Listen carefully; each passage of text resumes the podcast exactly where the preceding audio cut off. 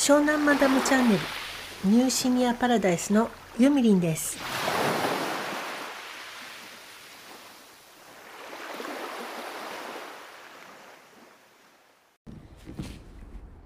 今日は朝起きて図書館の裏に広がっている自然公園みたいなところに来てみました。遠くから見たらね桜が咲いていたので桜の写真撮ってみようかなと思って。早いですよね。まだ3月なのに。だけども散ってしまってですね葉桜になってますね。でそして今ウグイスさんが桜の花食べに来てんのかな。こんな至近距離でウグイスが見れるなんてちょっとないかも。うちの実家のお庭には桜も梅もあったので本当にね花札の絵札みたいにウグイスが来たりしてたのであ本当にあの花札は本当なんだななんて思ったことがあるぐらいなんですけど本当にね今も来てます。すごい可愛いウグイス色の羽で体中がすごい美味しそうな色してますね。最近ね鳥さんの色合いが神的に素晴らしいなと思ってインスタグラムのね「アワプラネット」とかいうアカウントだったかな。ワイルドネイチャーとかね。なんかそんなアカウントでよく鳥さんのカラフルな日本にはいないようなカラフルな鳥さんのあやっぱりダウンジャケット脱いだら寒いわ。ダウンジャケットを脱いだ脱いでたんですけどちょっと動くとカサカサ言うからでもやっぱり寒いので来ました。カラフルな羽模様の鳥さんが見ていて癒されるというか最近よくスケッチしてるんですけどねその鳥さん見ながら。癒されます。さて先日ですね巷で急に噂になったクラブハウスですけど1月の末ぐらいに始めてで1週間ぐらいやってみた結果ねこれは多分根付かないかなっていう感じがして私は結構見切りをつけてたんですよ。でカレンダー自分の手帳に2月の末にこのクラブハウスがどうなっているか交互期待みたいにね印がしてあったの。で先日2月末を迎えましてやっぱりだねクラブハウス結構もう人がいなくなってきちゃったよね。私は150人ぐらいしかフォローしてないんですけどそんなに力入れる必要がないなって思ったからだけどそのタイムラインでオンラインになっている人を見てみると結構ねいないねオンラインになってる人が10人にも満たなかったりしてあみんな辞めちゃったんだなやっぱりっていう感じがしないでもないです。でねあの後発後発組でお友達がクラブハウスに入ったのでちょっとやり方を教えてって言われてクラブハウスで待ち合わせをしてでお話ししたんです先日ね。そしたらえっ、ー、とねだいぶ前に Facebook とかでお友達になった方がいらっしゃって。朗読してんですか？いえ違います。聞いてんの？あのラジオ。あラジオ。ラジオを自分で配信してるんです。配信してんの？はい。えー、そうですね。あの最近個人でできるアカウントがあるのあのあるんですよ。そういう個人が発信できるプラットフォーム？ああの会話じゃなくて。会話じゃないですこれを家に帰って編集して、うん、でそれでそれを上げるっていうかアップロードする。えっと私のやってるのはポッドキャストの湘南マダムチャンネルっていう。湘南マダムのお話をするっていう。そうです。誰でもいいよ。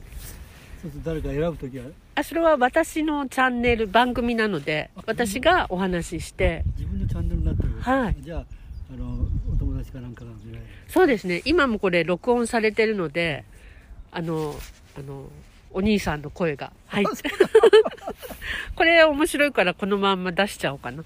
お兄さんの。そうこういう面白いことができる。あそう。いろんなことできるんだね。そうですねやってみると面白いと思いますよ。スタンド FM とかね。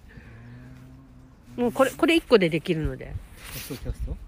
ポッドキャストはちょっとややこしいですけど音声配信のスタンド FM っていう。サンド F はい。はい。誰でもできる。誰でもできます。すごいね。人がいなきゃしょうがないから。なそうですね。それでまたお友達ができたりするので。私なんか去年自粛でそれでなんかちょっと不安で始めたんですよ。あんまりにも話さないので。そしたらやっぱりみんな不安に思ってる人いっぱいいてお友達がいっぱいできましたね去年。あれのおっさんおっさんだとなかなか友達できない。けあ全然そんなことないですよ。どおっさんでも友達できるのかね うん。年齢関係ない。あそうなのうんだんだん一人でだんだん友達が少なくなってくる。ね。どんどんどんどん死んでっからさ。そうですよね。そうなんか私も寂しいから。だんだん困ってんだけ ぜひぜひど、ラジオ番組。あそうなの？はい。ろ朗読でもれやってるからはい。どうも。はい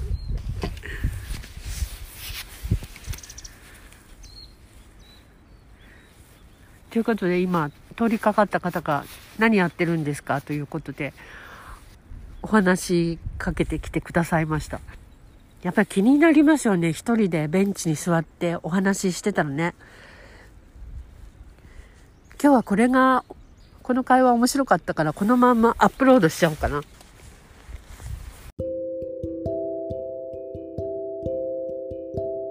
先ほど公園で話しかけてくださった方は私はお兄さんと呼んでおりましたがもちろんおじいちゃまだったのね。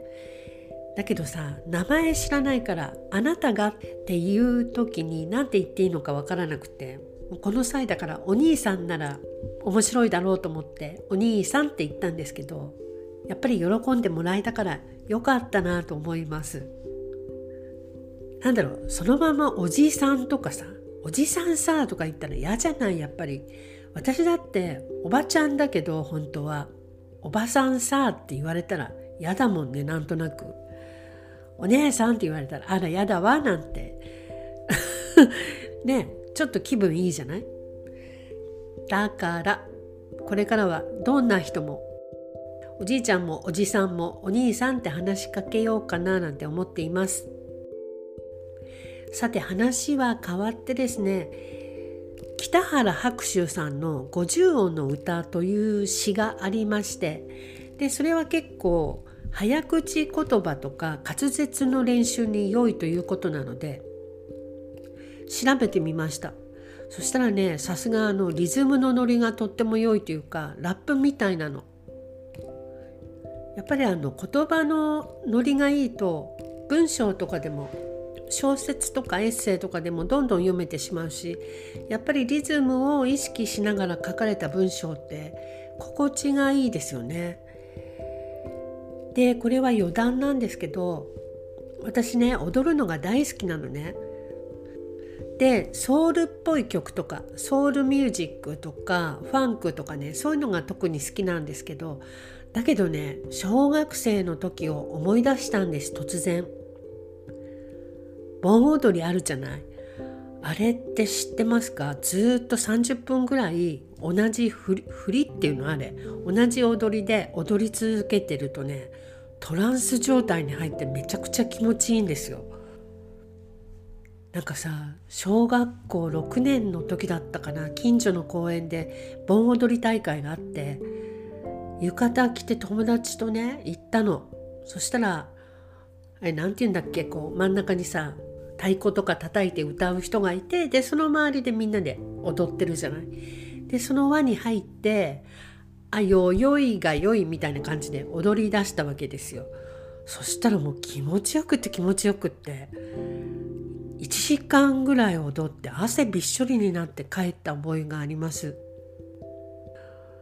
踊るっていうのは楽しいですよねリズムに乗って。また盆踊りやってみたいななんて思う昨今ですけれどももうあれなのかなフェスティバルみたいなものとかそういうのって当分ないのかしらね。寂しいですね。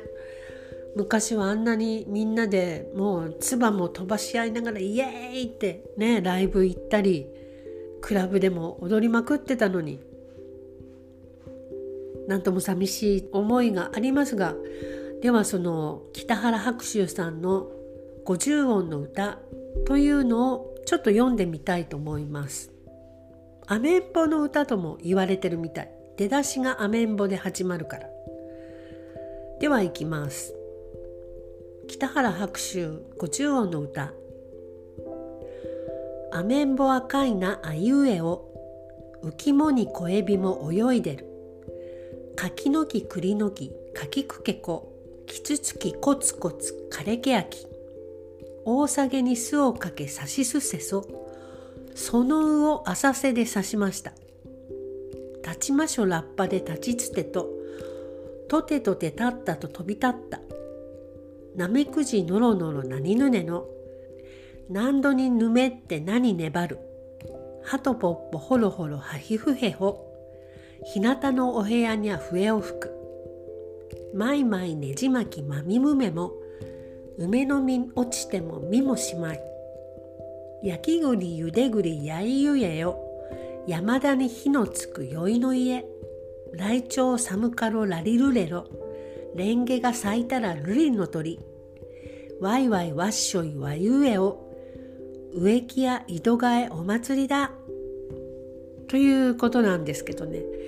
さすがですね。景色が浮かんでくるというか香りもしてきたり柿の木栗の木とか大下げに巣をかけてとかさ日向のお部屋には笛を吹くっていうとポカポカしたお部屋で笛がピッピーって鳴ってる感じがするし焼き栗ゆで栗やいゆえよっていうともうこれ秋の感じでなんかねホコホコした感じがしてるしすごいこれ毎日収録する前に読むようにしようかなと思います私はねこういうのリズム感のある言葉が好きなのでラップとかもやりたいんですけどあのラップって言ってもあのすごい怖い感じのじゃなくて「ヘイヨー!」みたいなんじゃなくてさ女の子の結構こうソフトな乙女ハウスっていうんだっけ？なんか結構ゆるっとした感じのあるじゃない？ああいうのやりたいんですけどどういうところから練習したらいいのか分かんなくて今探しています。そのうちラップやります。はいということで本日は公園からのお兄さんとのレポートと早口言葉やってみました。早口言葉じゃないや、えー、北原白秋さんの50音の歌を読んでみました。